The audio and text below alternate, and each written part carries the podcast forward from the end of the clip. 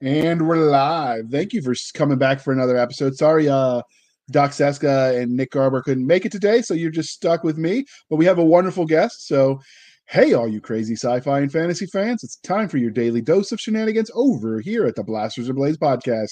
Just three nerdy veterans geeking out over our science fiction passions and fantastical fantasies.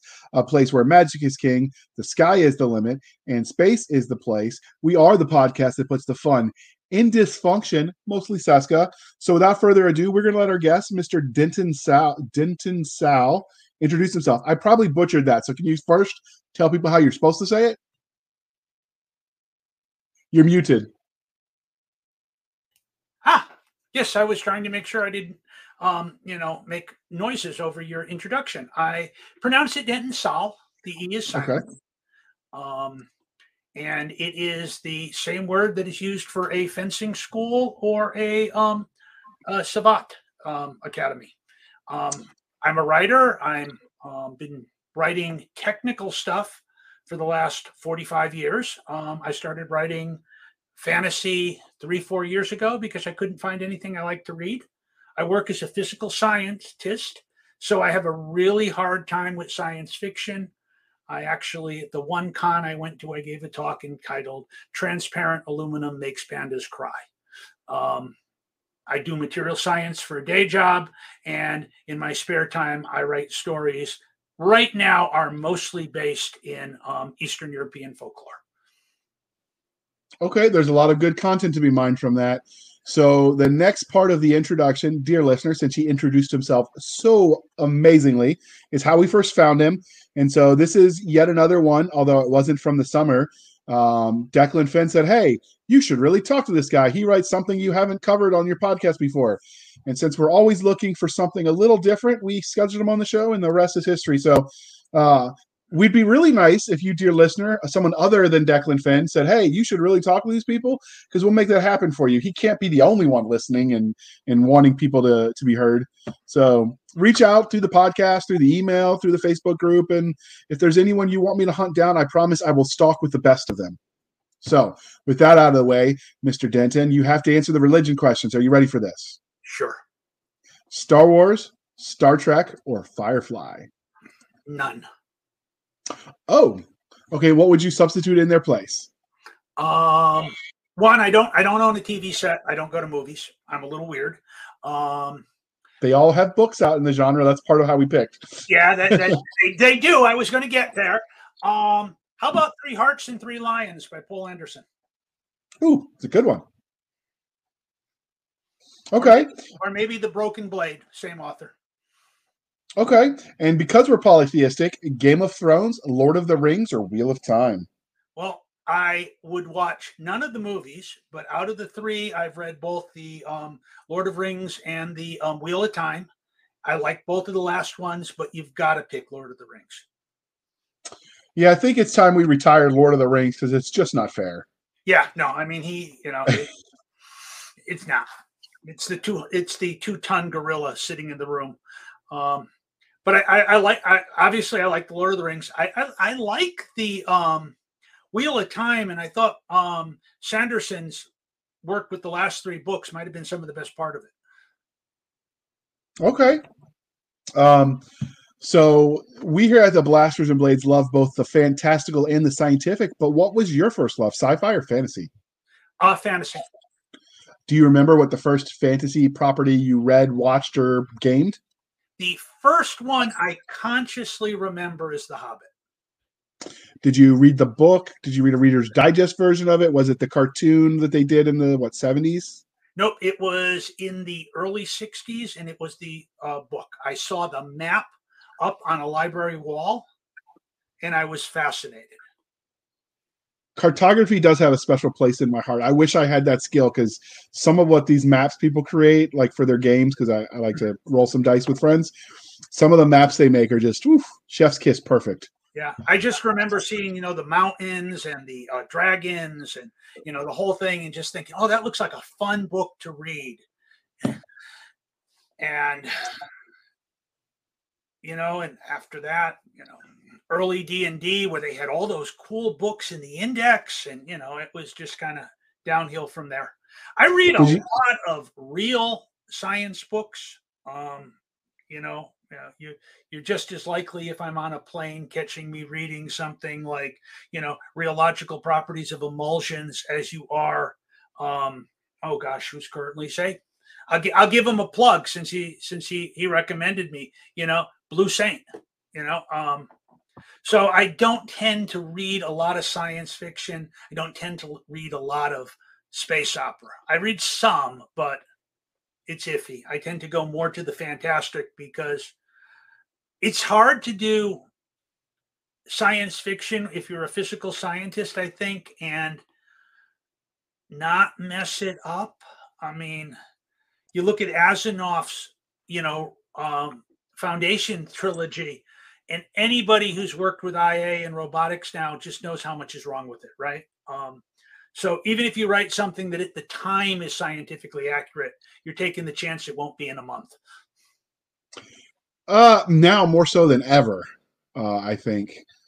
But the um, so what is it about speculative fiction as the umbrella genre that covers all the things that you love so much? It's um, well, it's the one the books that I really lean to are the way the world should be rather than the way it is. You know, where good always triumphs, and you know people are valiant and they're not. Um, you know, nobody has to work in marketing, and um, you go through. But it's you know, it's you get to play with what options are. You know, there is an old cartoon about a bear and a raccoon that I remember from when I was a kid. And I remember at one time the raccoon saying that the reason he lies is because the truth is so confining. Reality is hmm. kind of like that, you know, particularly in my world where I deal with the limitations of things all the time. This is what I do. I, you know, I, I worry about limits. You know, how much you can expose a polymer to before it loses properties, how much you can um, heat something before it's going to start expanding to the point it's going to cause damage to the surroundings.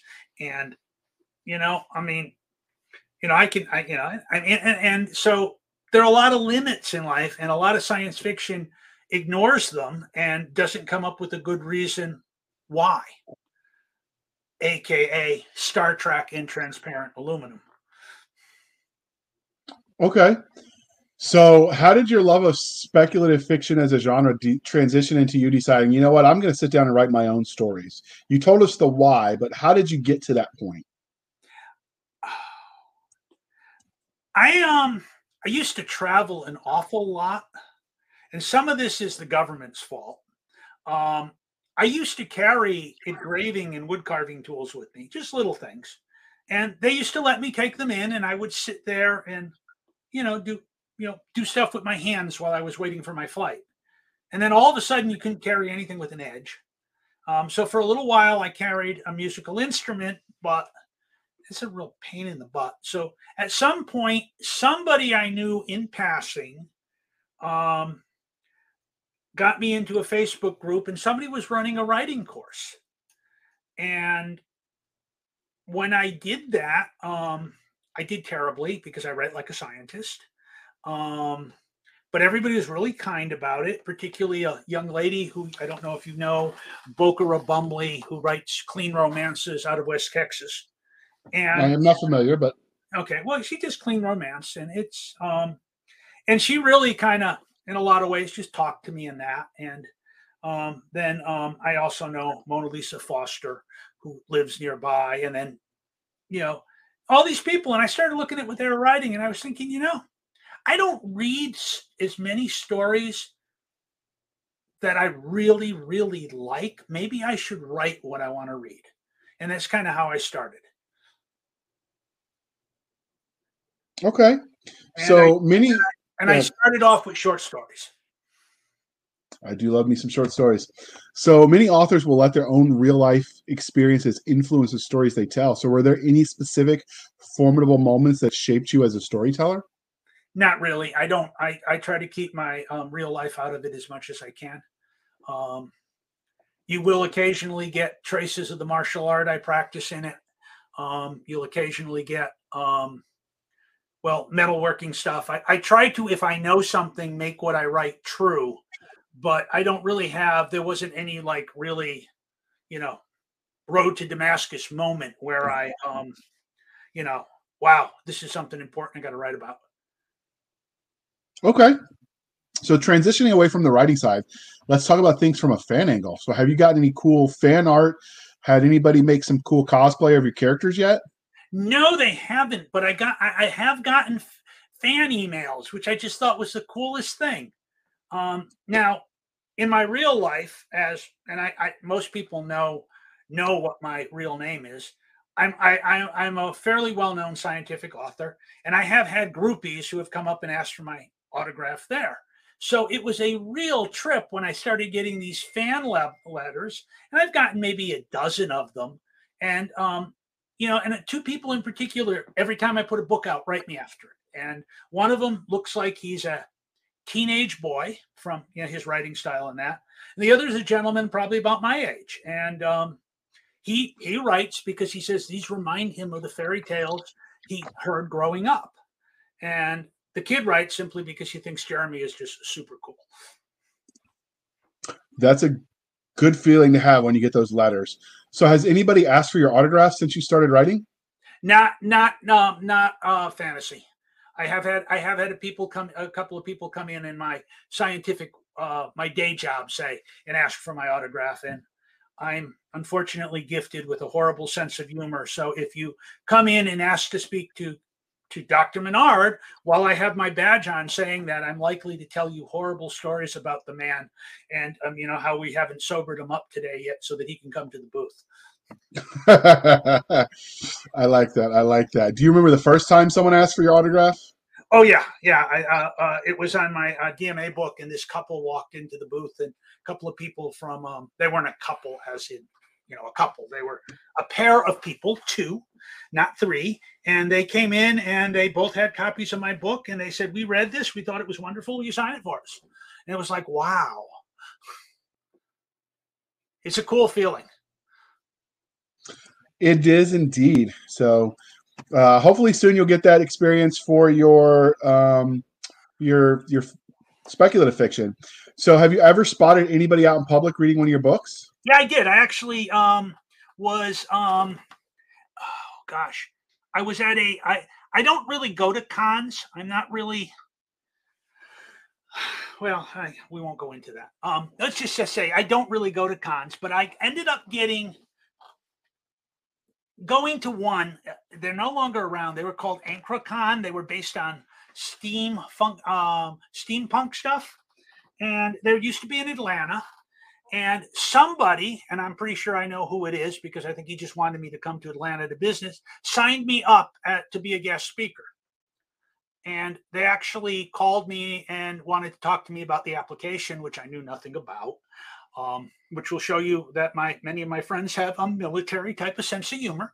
Um, and so anyway, they they ended up you know coming and I did a bunch of stuff for them. And I, I was walking outside and there's this young lady uh, dressed up as a Roman um, upper class woman in you know costume, sitting there reading the uh, first of the um, of the um, the other series that I did that's um, set in North Texas it was just really funny. It was kind of, oh wow, that's my book. did you did you offer to sign it for her, walk up and talk to her, or did you just keep on walking? I just kept on walking. Nice, nice. So finally, what is the weirdest or funniest interaction uh, with fans you've had since you started writing?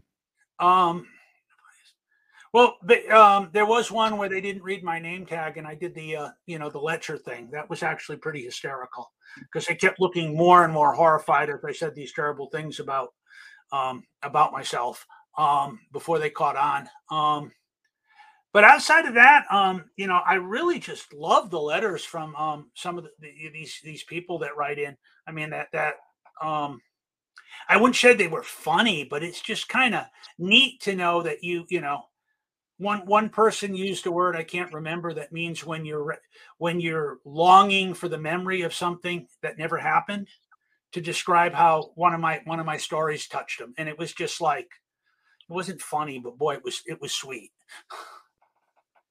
okay So this is the part of the interview, uh, Denton, where we talk about everything you've written. So can you give us the Reader's Digest version of your body of work? Okay. Um, okay, I have two main series and then two two that are kind of languishing. Um, the two that are kind of languishing are one that starts with the Warlock's Oath, and book two on that has been sitting around for a while. And in that case, we are using Warlock in the old sense of the word, which means Oathbreaker. Um, and so that one deals basically with what would have happened if the Vikings ended up in China. And it's kind of fun. I like Chinese stuff. I like, you know, R- Russian Viking stuff, you know, so it was kind of fun to write. And then there's another set that's set in a steampunk Napoleon Napoleonic world where Napoleon has somebody who figures out how to do dirigibles a couple of hundred, uh, you know, a, a hundred years earlier, and and kind of goes from there. And it's very, very much like Girl Genius. It's very bizarre. But that, those two, there's a whole bunch of short stories. I've done some romance. I've done some detective. Um, I'm mostly cozy when I write those. Um, and then the two major series that um, I put most of my work into are the um, what I call the Hall of Heroes series, and that's about what would happen if the creatures of Eastern European myth ended up in North Texas. Um, so, sort of a Monster hunter sort of vibe. Yeah, sort of a Monster Hunters sort of vibe with an organization that started under Saint Boris Michael in 650 in Bulgaria and continued forward to today and it's less of a monster hunter, but more maybe of a monster negotiator. Okay. Because they have a deal that basically, if they keep it and the human crosses it, well, you know, if you're going to sleep with, um, you know, a Samoval, one of the um, equivalent of a, of a swan may from Germany, you know, they have a tendency to drown you on general principles, you know, and um, you made the choice. Okay, that is a, a fair thing. Um, although drowning sounds like it would be a very horrible thing to experience. Um, well, you know, obviously, you know, it, it, could be worse. Could be a werewolf and eat you. Those they tended to hunt. They tend to hunt down and kill. Um, and just because occasionally I get weird, there are vampires in this one, but they are genetic. Okay, it's so a, it's a virus-based disease, and if you don't come from the right part of Eastern Europe, you get it, and you get a head cold. Okay, so that all sounds fascinating, but we're here today to talk about Sworn to the Light, the first book in the Avatar Wizard series. So, where did you get the premise for this universe? How did you come up with the idea? Was it psychedelics, a Ouija board, overindulging in expired candies? Um, it was probably overindulging in bourbon, actually. Um, as but, one does. Yeah, as one does. It they, they um. I'm not. It, it started as a request for a short story um, from Haggie Lamprider. And, you know, she said, you know, you've been playing with this Russian mythos stuff. Could you do a short story? So I did one. And then it expanded into a book. But the the the the general core of it comes from either the the what's not really Russian Orthodox, but say Slavic Orthodox um, folklore and the um, uh, the Slavonic um, uh, myths and the and and then the great epics that they have that are actually very much in um, the style of the sagas. And a lot of these survive very late as peasant stories in that. And um, I started in um, Russian wizards, Ukrainian wizards, Bulgarian wizards, whatever you want. Anything from the Slavic world. The wizards usually are born with the power. They don't get it by doing something evil. That's witchcraft and that's bad. Um, and one of the things they do is they change shape. So the book starts with a young man who has the distressing tendency to turn into a black and white bear. Hence the picture. Okay. Well, we're going to dive deep into that uh, story, but for a moment, we're going to pause while we shamelessly shill for the man.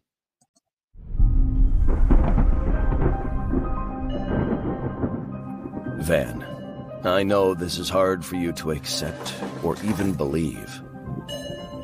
But you're not imagining this. You're not going crazy. Your grandfather believed right down to the core of his being in protecting those who couldn't protect themselves. You expect me to believe that my grandfather was a star-faring soldier? I can prove it to you. And how are you going to do that? By taking you for a flight.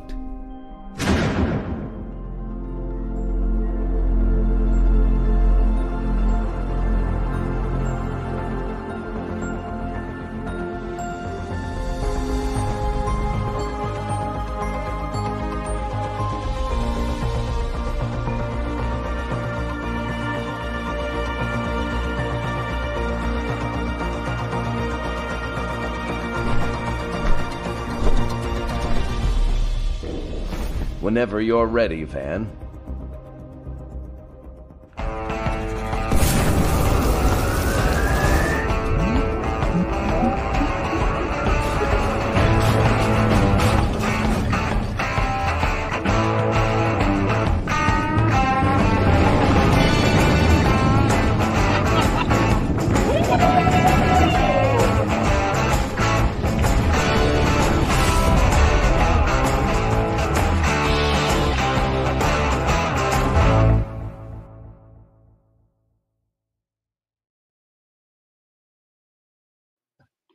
One of these days I want to be able to afford my own commercial like that.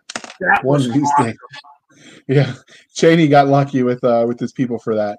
All right, so before we dig in, we're going to take a moment while we look at this glorious cover. So, where did this image come from? Obviously, it's it's the panda that you mentioned, but what's the story of this art and how it came to be on your covers?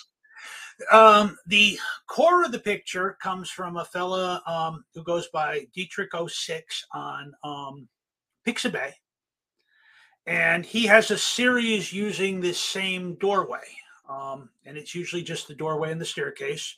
So i um, added the extended wall. You can see that it's not perfect. And then um, I, I, he just does all sorts of interesting art. And um, you know um, and so this is um, licensed under the pixabay license. The bear was added from a picture i took when i was in chengdu at the um, Panda Bear Sanctuary. Oh, so you took that picture and he merged it all together? Yeah. Okay, that's kind of cool. Yeah, they, they, so, the Panda Sanctuary was a hoot. I mean, it was just, I mean, you know, anybody who doesn't think these things are bears needs to go visit. That is that is glorious. So, what would the thirty second elevator pitch be for the series? Um, a young man develops the um, unfortunate tendency to randomly turn into a bear cub. And in order to fix it, he gets taken to a wizard. Um, turns out to be a wizard lord, but he doesn't know that yet. And ends up swearing to the light in a world that is pretty much um, orthodox tinted dualism, where there is a light and a dark force that are fighting forever. Though the um, prophecies say the light will win, and um, if you look at the Easter hymn from the Orthodox Church, they talk about the joyous light. So, usually, when these people are invoking their God, they are invoking the joyous light. So, in a world where nihilism is the, the word of the day and not, heroes not, are. Yeah, well, I guess our world, yeah. No, no, no. So, where nihilism is the rule of the day, where people are anti heroes or more popular with with the creatives than actual heroes, where good and evil are always sort of shades of gray and the truth is always in the middle. What made you to go backwards to the more um, iconic sort of good versus evil storytelling trope that is out of favor at the moment. Well, you know, that's kind of how I view the world. I mean, quite honestly, you know, there's right and wrong, and you know, there's some stuff in the middle, but there's a lot less than most people think. And if you you the cover that you have here does not have the tagline on the top, which says "All power comes from the light or the dark." Um, and in this and in Jeremy's world, it is you either belong to the light or you belong to the dark and you may not be as committed as one of the um, the Volk wizards are, but um, you know, basically, you make a choice. So here is the image that he was talking about. And if you look at the top of the door, I went with the wraparound image because the art was so glorious. Yeah, but you know that it just seemed it seemed a waste not to. Yeah, that that was fun making that. That was a lot of fun trying to expand brick and you know, trying to get the ground right. And there are a few things I had to take out. There's a dog in the original that the bear has replaced. It was fun. Okay. And your dog was having fun just a second ago, so that's always nice. He's he's apparently all excited about something.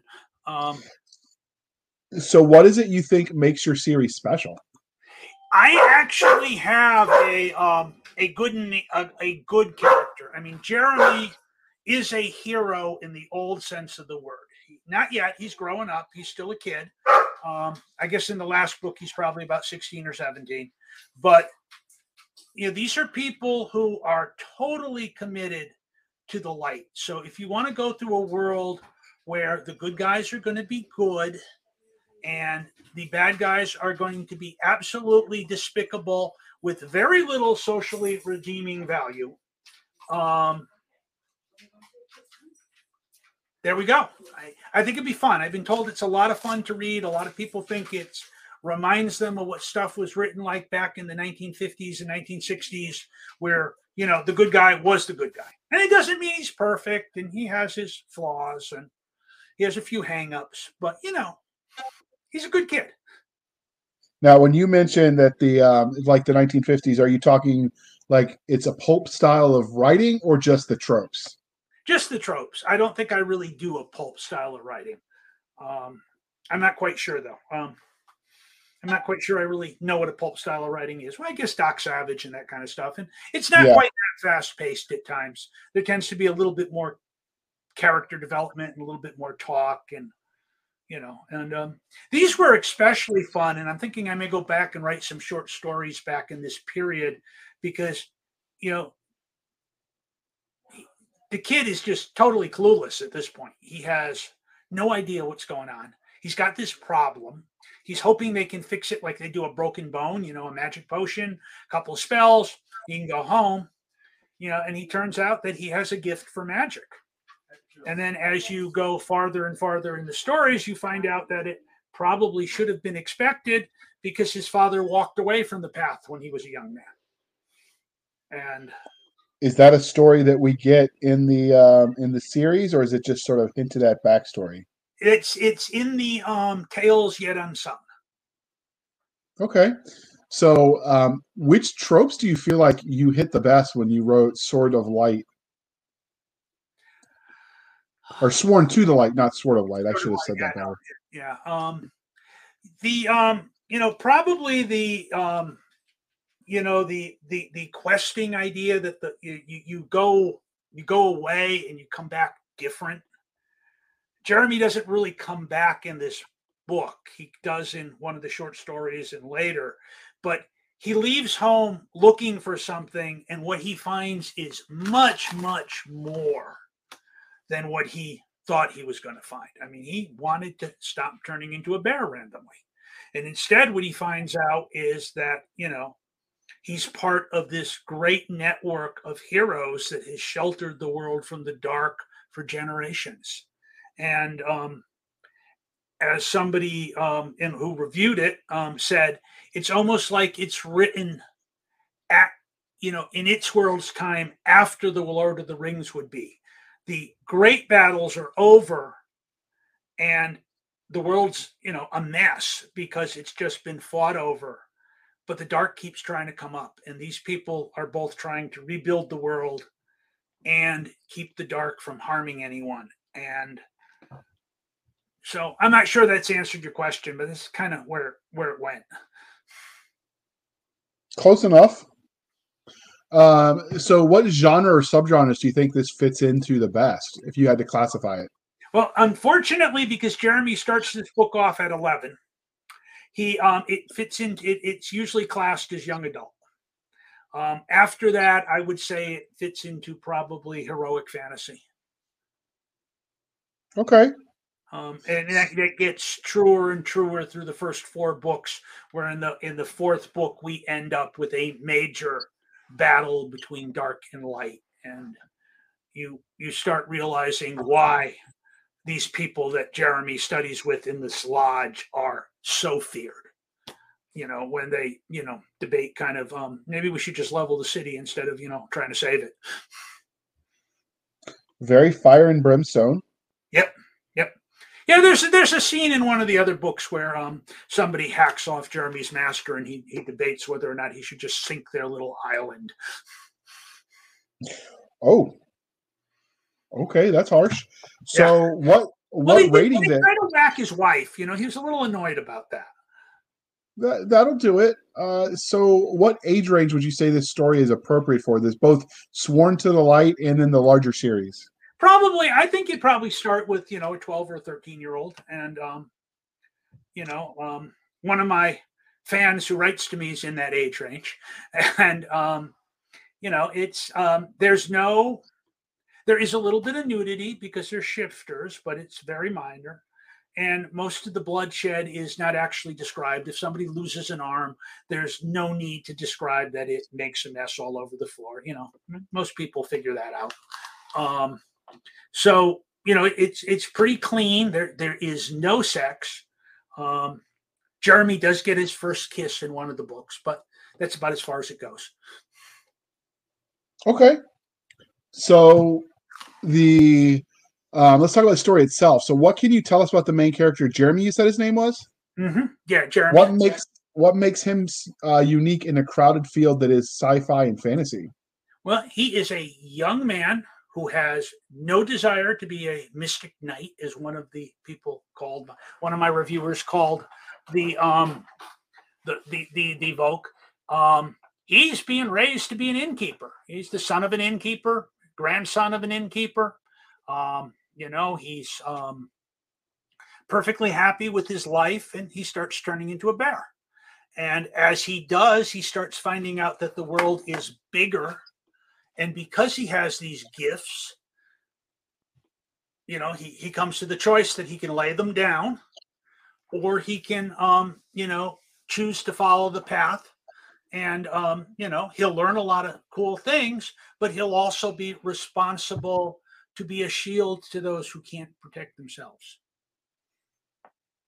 You so get, the old you get a classic hero here. There's none of this tortured you know he has fun he likes the people he works with there are no sitting in the dark woe is me gosh i you know um, life is darkness now, I think in general, the kid's having a great time. Okay. So I like, I like happy stories. So, were there any secondary characters that were especially memorable to you? Well, there there, there are a couple. Jeremy has a um, very good friend he meets early on called Harold, um, using the old Anglo-Saxon spelling without an O and replacement A. Um, and he's a smith, so he's kind of like a mad scientist in a wizard world. Um, he's training to work with materials and that, and he um, tends to be. You'll find out if you read. He tends to be a little over exuberant in his spells because he's always trying something new. You know, the one that really impressed our mutual acquaintance, um, Delclen, was the fact that he, you know, built meteorite strike into his warhammer. So you know, it, it, you know, and you know, you, Warhammer will just call meteorites down occasionally, um, which turns out to be a, a bit of a problem. Um, there's also a young lady um, who is apparently their age, though I um, you might want to read the story to find out the truth behind that. Who um, is um, Annika, who is their best friend, so that you have the three of them hanging out together. Harold, who's a little older than Jeremy and is very, very obsessively their equivalent. Mat, uh, well, it's not scientific, so maybe magicific. And um, then you have Annika, who is the voice of in, of reason. She's not Hermione. She doesn't nag. She doesn't do that. She just occasionally tells them, um, you know, guys, maybe you should think about this. In book two, you'll Jeremy will run into the his first love, so Galena then becomes a very important character. Now, do you focus on the romance, or is that more just background material?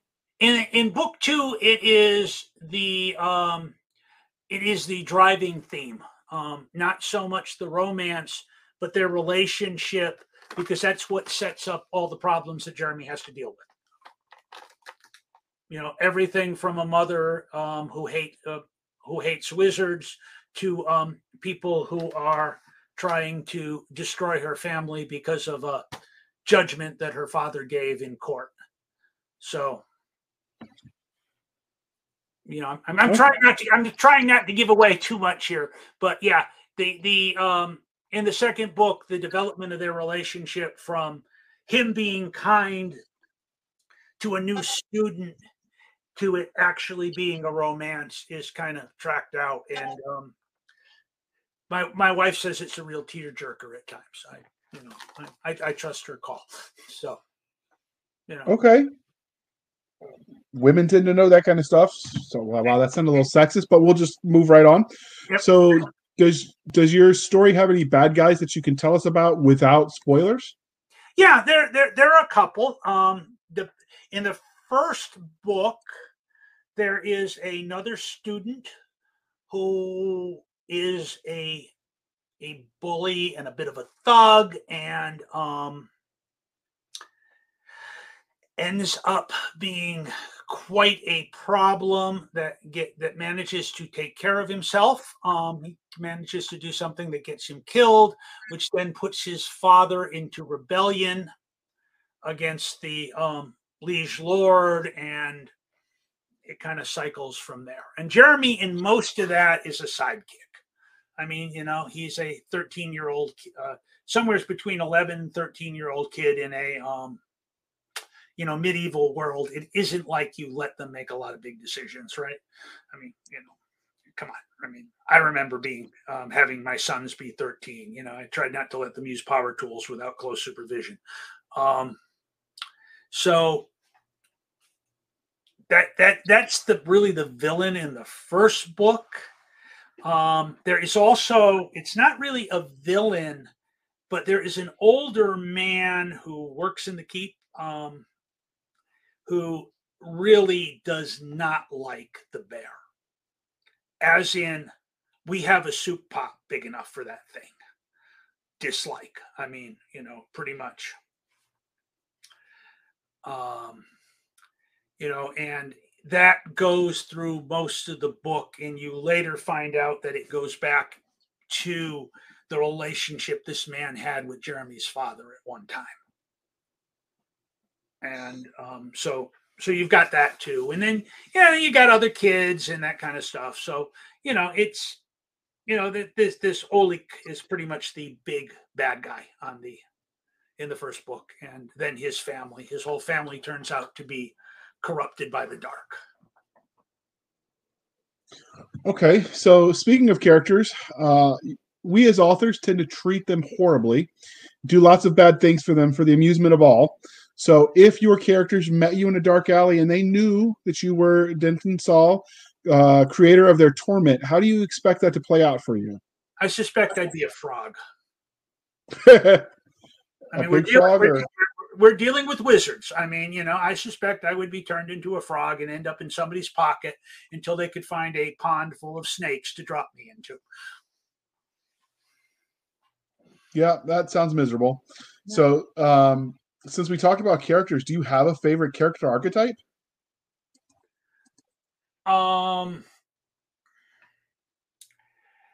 actually my, my favorite character is probably Master Anthony.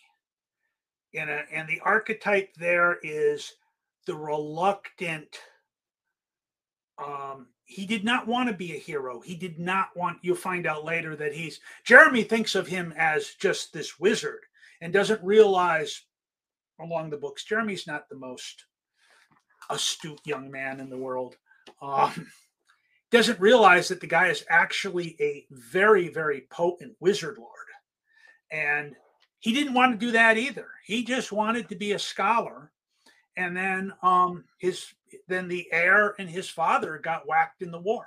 They die in battle and he has to pick up the standard and he still does not he'd rather do research you know? He has no desire to be a ruler and a lord and all that stuff and you know and I, I think that's kind of my favorite character is the guy doing the right thing even though he doesn't want to.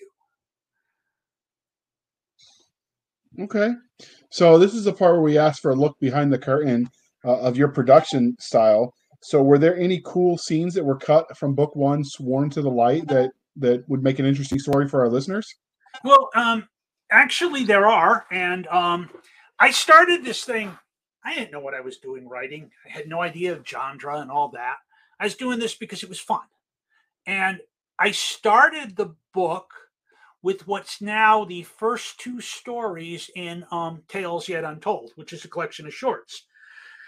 And the first story in that was actually the um, the prologue, and I cut that because I learned um, from an editor that um, when you're writing young adult, which the book has to be classed because of the age of the, the um, hero, um, you need to start with the first character because that's what kids are looking for. So if you start with an old man or a pregnant woman, the kids are going to think it's about that and they're going to stop reading. So I, I cut the whole prologue and then I turned it into a couple of short stories in the um, in the collection of stories.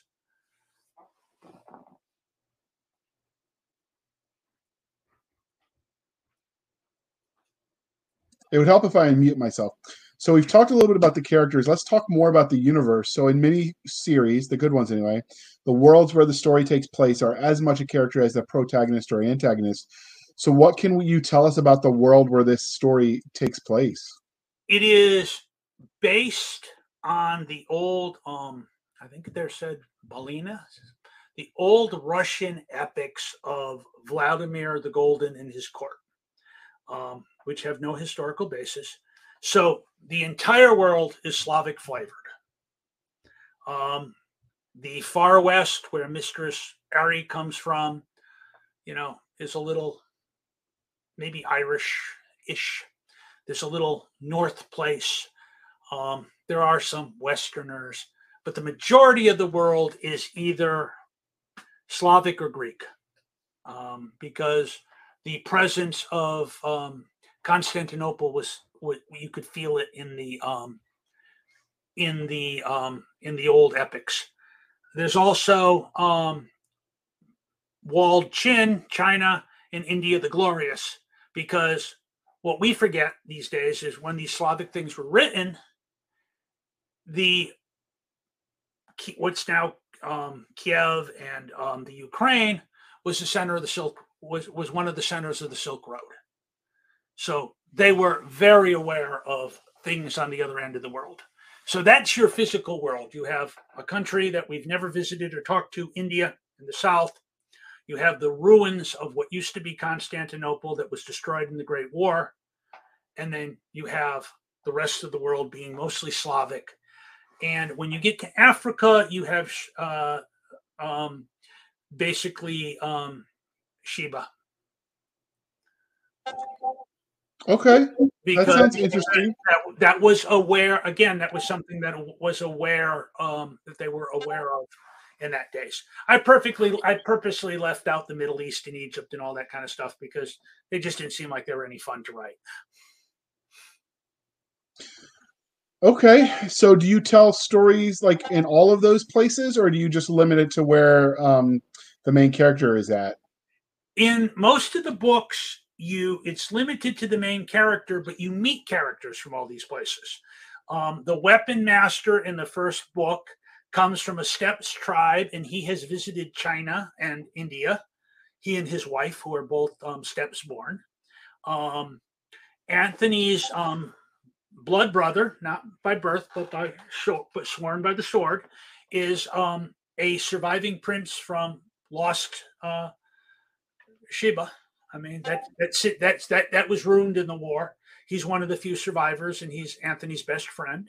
Um, and so you get these people from these other places, and as the stories go on, you get to more and more of these places. In book two, Jeremy goes up into what would be their equivalent of Scandinavia. Um, in see, I'm trying to think where book three was. Um, book three pretty much happens just at the keep, though he does get to go into the enchanted forest, which is in all good Slavonic, you know, Slavic folk tales. You got to have an enchanted forest. You know, it just wouldn't be right without one. Um, you know, but the main part of the stories happens in the keep. And I've actually been told that I should have probably cut a bunch of the first stuff and put that into short stories too, but I didn't. And then in um, book four, they go into what would be the uh, West, where in um, what would now be Italy. Again, in a world where um, you know you've had this major destructive war, so not quite so many of the cities survived. So Rome is gone, um, or the equivalent of Rome is gone, and most of the South is a you know, is a barren wasteland. The the bad guys come from vaguely um, when they had their empires. It was basically based in what would be Carthage. So, you know, you kind of the, the spear of destruction centers around that. Um, and you know, and we do at um, in some of the short stories, you get to meet people from Chin in India and um, that, but those those lands haven't been visited by Jeremy yet. Jeremy's um, to give you a foretaste. Jeremy is headed in the um, hall uh, halls of eternal music to the dwarves. People always make dwarves metal workers, so I left my dwarves metal workers, but they're also musicians and glassmakers, and they're very, very good at music because what else do you do in a dark hole in the ground when you're not making swords or mining? I got nothing. Yeah, you're not going to do a lot of reading when there's, you know, in a cave, right? So um, you can play music if you're good without being able to see the, see where your fingers are. So they're all musicians. Um, so you get dwarven bards, which is kind of fun. Um, and they, they, we don't really go too much into their height or their size, but you could probably think of them more like the um, the Norse things where they're they're short, but they're not Tolkien short. Okay. Um, and then um, so that and then the next book that hasn't been titled yet Jeremy is going to go on a quest to um, Sheba. Okay, so it's going to suck. It's going to suck so much. Um, I might not even last being a frog. I might be a frog and be stepped on. Yeah. So Sworn to the Light is clearly part of a series. Uh, I know because it says so on the cover. So how many books are there currently in the series right now? There are four books in the series, and then there is a book of short stories that has things in it that range from pre Sworn to the Light to post Hall of Heroes, um, Hall of Eternal Music. I'm sorry. Okay, so you've written those stories. There's clearly a little bit more coming. So obviously the story's not done. What can we expect for for your characters in the world? Well, Jeremy is um, going to find his um, life uprooted yet again. Um, he is um, going to, at some point, have to deal with the fact that um, his relationship with Galena is getting stronger and stronger, and her mother still would like to eat him. Her mother's a bear shifter. Galena's a bear shifter. We have a very pro Sign series here. You know, if you don't like bears, you're probably not going to like the story. Lots of bears. So they're not impressed that he can turn into a bear too, sort of. Uh, yeah, but he's still a wizard, and she really does not like wizards. Her dad's okay with it, but her, her mom really does not like wizards. She thinks they're untrustworthy and sneaky, and um, you know that they have evil intent towards her baby girl. Um, actually, from what we've seen of Jeremy so far, Jeremy is naive enough, even in the later books, that if anybody has evil intent in this relationship, it's probably Galena. Because Jeremy, Jeremy's just, I mean, Jeremy's just a really good kid. I'm, I'm kind of shocked he actually turned out to be as clean cut and sweet as he really is. Um, it was, it was surprising. You know, I, I you know how characters kind of take off and go on their own places. I actually had to create um, Gessim, uh, another character, so that there was somebody in Jeremy's circle who was a little bit of a rake, because Jeremy's sure not. Okay, that um, sounds like it's interesting. So let's talk a little bit about the magic in this world. So, what kind of magic can we expect from this series? The magic in this world is different. One, the um, Volk do not consider it magic. They get very upset if you call it magic. They consider it craft. Um, what they do is the way magic in this world works is they change the flows of power that sustain creation. And by doing that, they can do everything from turn an island into a coral reef or cast a fireball. Okay. So, and, of all, go ahead. Very, very tightly tied, at least if you're working with the light, to your allegiance to the light. If you do not swear to the light, weird things happen with the power because it really has no control. Um, so it's basically there's like a lodge. You know, you can think of it as Mystic Masons or Knights of Columbus, and their rituals actually open gates of power and teach and, and help you develop control. Um, and without doing that, the only real alternative for you, if you don't want to go insane or wake up permanently as a bear cub one morning, is um, to quench it. And they, they have a ritual where you can basically kill your ability to use the power, um, which Jeremy chooses not to take. And um, so you get occasionally these mystic um, initiations that Jeremy has to go through that open him more and more to see the world the way the light does in terms of these flows of power and to give him more ability to manipulate it. And the next one, which he hasn't had yet, he will basically be able to tap what they call the one stone, the true stone. And this is something that turns up in all the Russian folk tales. People talk about the one, the true stone, the Alatyr stone, and they don't really describe what it is. So I made it the um, the place where the um, light stood when it created the world. The first stone ever made. This is what he stood on when he separated water from land from water Okay.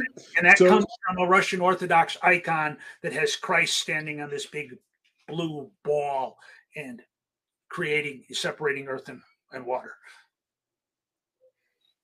Okay, so of all the magic that you invented for this universe, would you which would you want for your daily use? Oh, I'd love to have the ability to change the flows of creation. That just sounds like that would be so cool.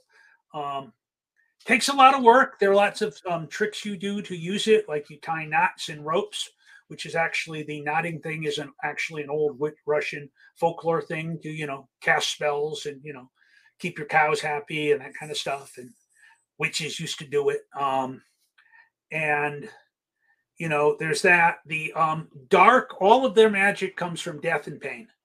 Um, and um, you know all of their rituals involve either killing somebody or desecrating the dead because it's basically the denial of life so the, the, the power and i want nothing i don't want anything to do with that it doesn't sound like any fun um, you know um, but um, there there's basically one magic system there is healing and that kind of stuff and later in some of the books some of the people are talking that we don't really understand how it ties in because there can only be one magic. Well, power comes from the light of the dark, right? So um, we I we got into that point at one point, and then I quickly backed out because I wasn't quite sure I wanted to go there.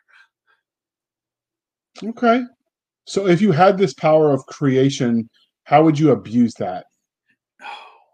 Gosh, I would hope I didn't because I have a feeling in this world, stuff you do like that, the light talks to you about. Um, it tends to be a very, not a very um, impersonal um, power. It tends to, you know, kind of occasionally slap you alongside the head. Um, Jeremy has all sorts of dreams until he actually decides to do what it wants, where it's telling him to do this. Um, I'd like, you know, what I'd really like is one of the things that drives Jeremy and Master Anthony is understanding that.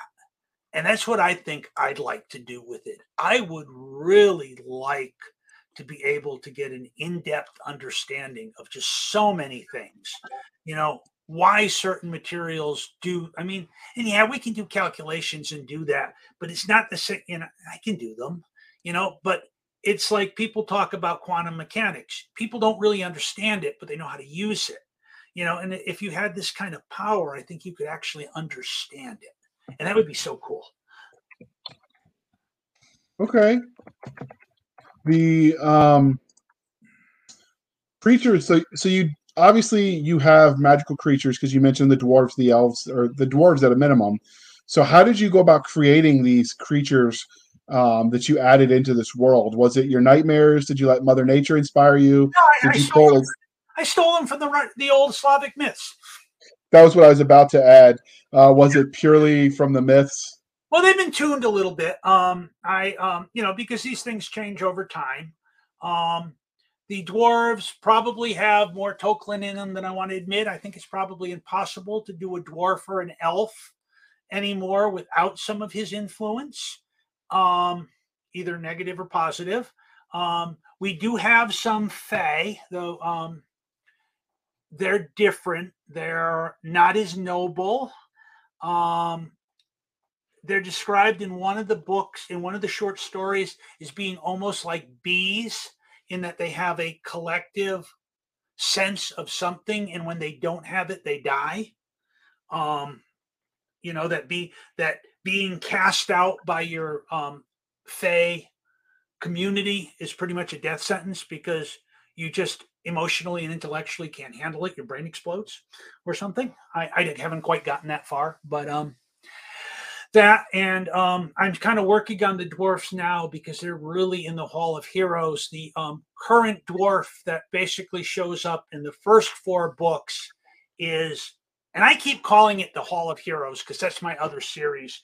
And that actually comes from the Slavic tendency of kind of mocking what you do. Like if you talk to people who weightlifted in old Russia, they'd refer to the place with all the weights and the kettlebells as the courage corner. You know, I mean, it's that kind of Eastern European humor. But um the in the Hall of Music, Jeremy actually visits the um, in the Hall of Eternal Music, Jeremy visits the Dwarven city, and um, they're they're very they're, they, then it starts getting different. But the original one was either was kind of pretty much a standard fantasy dwarf, but he he pretty much came from the idea of the Russian in the name and that, and the same thing with the Leshy, the spirit of the woods, and the um, he um one of the old Russian gods who Jeremy cuts a deal with at one point. Um, and you know, and I since I do have a pretty much monotheistic world, except for the dark power, who you never quite figure out if we have not gotten to the point where I have to define whether he's actually like a fallen angel or an independent power. That we're leaning heavily towards fallen angel. Um, the Jeremy um, you know, when he runs into many of these creatures, they're almost lifted out of the whole cloth, out of the old Russian fairy tales or the Ukrainian fairy tales, I guess would be more close since most of them are based out of Kiev in the south rather than Russia. Um, so okay, okay. Well, clearly this interview is winding down. But before we let you go, was there anything about Sworn to the Light or the Avatar Wizard series that we didn't ask that uh, that you wanted to tell us? No, I think we I think we covered most of it. You'll get magic weapons and you'll get spells and you'll get strange creatures and you'll get, you know, flying alligator alligator dogs and all the weird little creatures that hunted the great um, you know, forests of each Eastern Europe and people's imaginations. Um, you you you you'll probably get a dragon or two at some point. Um, you know, if you go into the short stories, you'll get to meet people who are modeled after um, various great Russian leaders. Um, there's one character that's very heavily taken from Ivan the Terrible, who, by the way, wasn't really Ivan the Terrible. We do that in English, but it was really the Fearsome, was his name. Um, and you know, so there's a lot of that. I try to pull in much of these. I always loved those fairy tales growing up when my grandfather would tell them to me, and then when I got old enough, I could read them. And I just thought it was, you know, it's a it's a mythology and a um, set of folklore that most people don't know. So it's kind of fun to write because, you know, it's not like I'm doing the same thing with here's the bright noble elf and here's the kind of, you know, the, the, the, the stocky dwarf blacksmith and you know we have instead we have dwarf harpists and you know glass blowers and you know very delicate pretty dwarf women who are kept almost totally in seclusion. So are these books available only in print or are they in e- um i mean only in like print and ebook or are they out there in audiobook as well? Not yet. We are i am currently working with a young man out of atlanta georgia um, who is going to be doing Sworn to the Light as an audio book, hopefully by the end of January. Okay, is this a new narrator or someone we might have heard of? He's uh, James um, Burkle, and I think he's I think he's fairly new at this. He's done a couple of other books, but he has done. You know, we we've talked, and he has done just a great voice with doing everybody with a you know I mean, because you got Jeremy, who's this kid from the small town going to this big thing. So he did all of the adults at the at the um at the uh, keep, the the the uh, Master Anthony's place, with heavy Russian accents, and it's just it's just it's just wonderfully fun. Um, he actually, uh, you know, he's got that, and he's got, you know, um, you know, Jeremy's mother, who just sounds like this, you know, very, you know, very frantic, busy, you know, woman who runs an inn with her husband, and now she's got a kid who turns into a bear when she's not looking. That could be problematic. You know, I mean, uh, you have to worry about it too. You know, I mean, they all used to sleep in one big room back then. I mean, is he going to eat his brother, and you know, at night because you mistake him for a protein source? that would be actually pretty funny to write. So, yeah, there, there's um, a series of stuff that will never be published between me and the gentleman who um, proofreads these for me, where we have played with ideas like that and just decided we can never let these get out. Understood. So before we let you go, uh, dear listener, I'd like to remind you to please be kind and speak your mind on the reviewing platform. Your reviews help the right readers find the right book. So do your part, people. Uh, is greatly appreciated, and we are still planning on doing an episode where we talk about the value of reviews as a fireside chat. So stay tuned for that. Uh, in the meantime, Denton, can you tell listeners how they can find you? Um, yeah, you can you can find me on obviously Amazon um, under the name of Denton Salle or under Avatar Wizard. Um, I have a web page that is dentonsalle.com. I am on both MeWe and um, Facebook as Denton Salle. Um, there are not a lot of us out there, so you know, as long as you get the name right, you should be able to find me. Otherwise, all of these link from dentonsalle.com on the website to all the other places I am. I don't do Twitter, Instagram, and I don't have a Patreon yet, but um, you know, I have been I have been encouraged to try to start some of those. But I honestly thought at this point in my um, writing habit, I would rather try to get the audiobooks out because I think they would be fun. Okay. And you can find us, dear listener, on our Twitter at twitter.com backslash SF underscore fantasy underscore show, Sierra Foxtrot underscore fantasy underscore show. You can email us at blasters of blades podcast at gmail.com. Again, blasters of blades podcast at gmail.com. You can find us on Facebook where all the shenanigans happen at facebook.com backslash groups backslash blasters of blades podcast. Again, backslash groups backslash blasters and blades podcast. We do have a Facebook page separate from the group. So you should hump that down as blasters and blades um, podcast and it will give you the page as an option and click like, follow, do, do your part, and we'll be able to name that more than just a gobbledygook. But in the meantime, it's just a string of um, numbers more complicated than somebody's Bitcoin uh, address. Uh, in the meantime, we have a website which is um, anchor.fm backslash blasters dash and dash blades. Again, anchor.fm backslash blasters tack and tack blades, where you can support the show for as little as 99 cents a month. You can help keep the lights on, or you can support the show more directly at buymeacoffee.com backslash author J.R. Handley. Again, buymeacoffee.com backslash author J.R. Handley. Be sure to put in the comment section that it is for the podcast, and I promise I will keep my co-hosts Doc Cisca and Nick Garber duly intoxicated. They will drink until their liver surrenders. Uh, and on that happy note, dear listener, thank you for spending some of your precious time with us. For the absent Nick Garber and Doc Cisca, I am J.R. Handley, and this was the Blasters and Blades podcast. We'll be back next week where we'll indulge our love of nerd culture, cheesy jokes, and all things that go.